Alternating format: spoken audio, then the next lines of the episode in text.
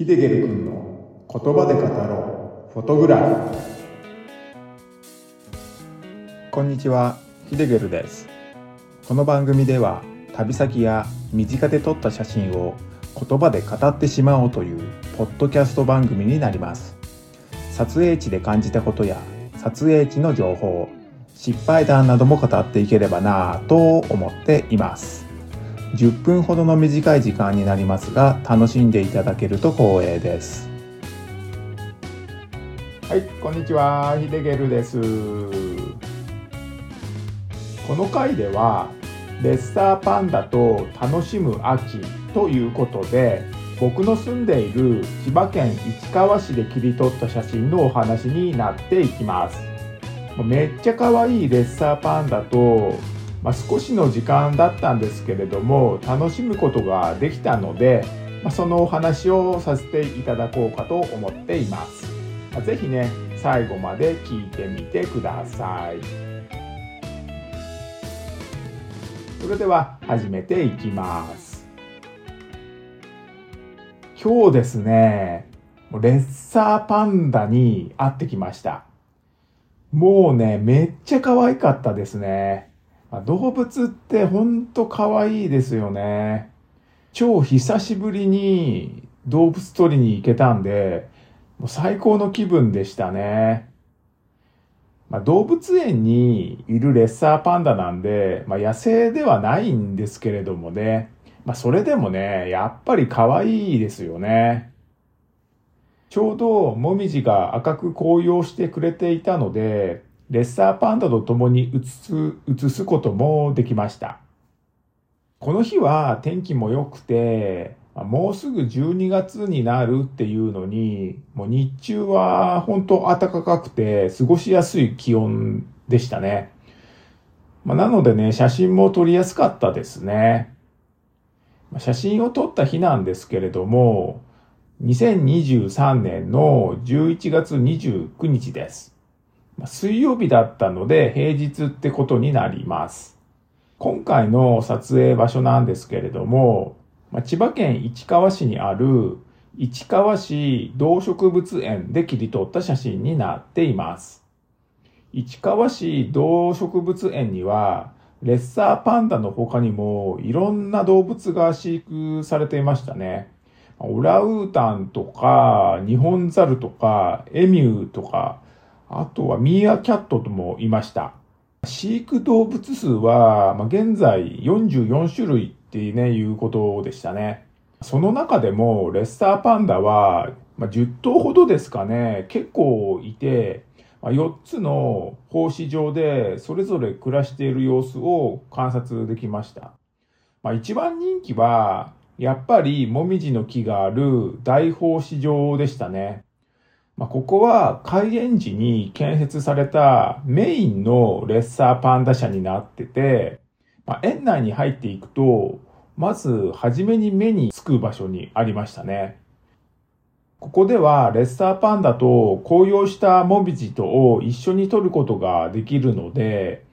園内でも非常に人気の場所になっていますね。たくさんの人が群がっているんで、すぐわかると思います。まあ、僕が行った日は平日だったんですけれども、まあ、それでも多くの人がレッサーパンダとモミジの写真を撮ろうと訪れていました。まあ、土日だったらどうなっちゃうのかなって感じの混みようでしたね。まあ、僕もその中に入っていくんですけれども、僕が着いた時はちょうどですね、レッサーパンダがね、もみじの木の上で昼寝してましたね。まあ、このレッサーパンダの名前は、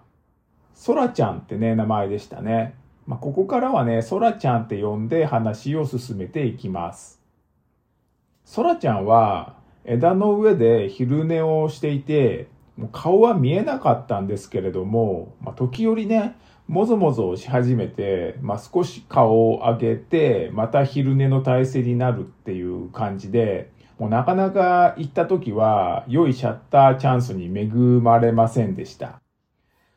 これはちょっと時間かかりそうだなって思って、まあ、少し覚悟を決めて、じっとソラちゃんが動き始めるのを待ってましたね。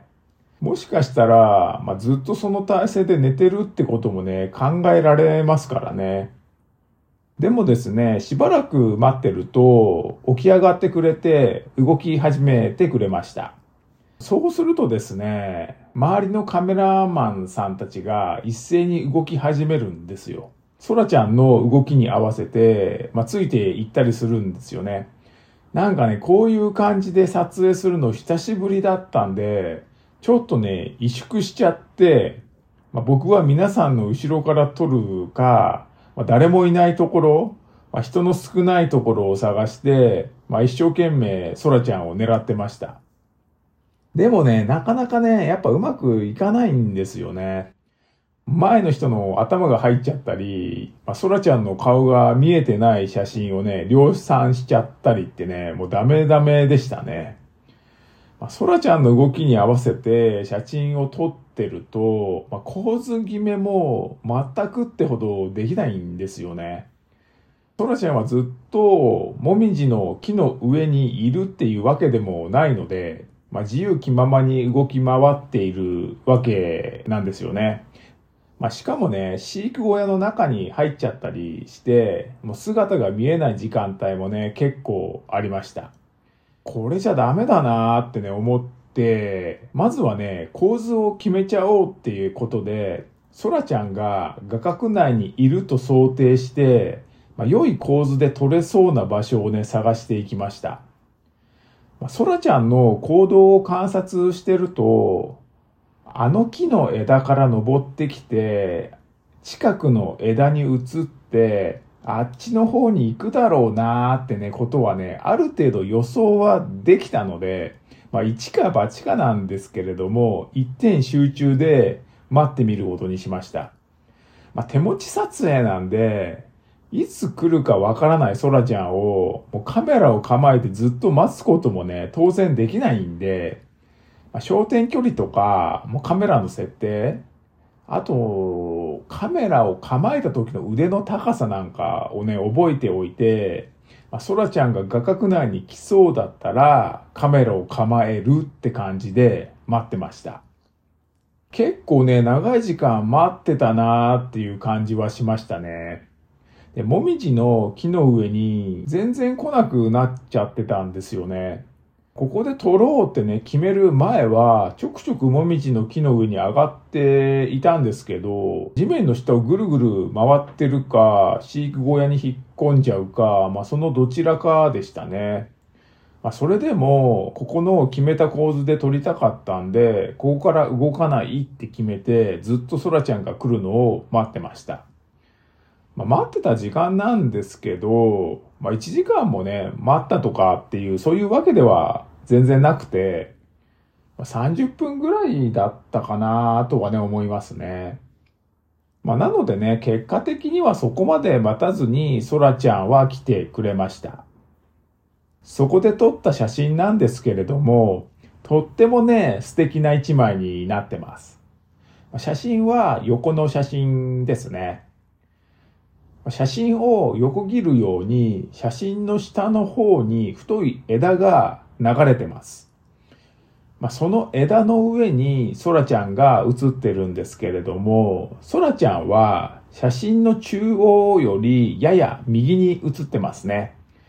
まあ、そのね、ソラちゃんの表情がとってもね、キュートなんですよ。なんて言ったらいいのかな。ソラちゃんはね、上の方を少し向いていて、何かをじっと見てるような、まあ、何かを観察してるような、そんなね、表情をしてるんですよね。その何気ない表情が、もうめちゃくちゃキュンときちゃいますね。空ちゃん空を見るみたいな、まあ、そんな光景が映っています。写真の他の部分はほぼもみじですね。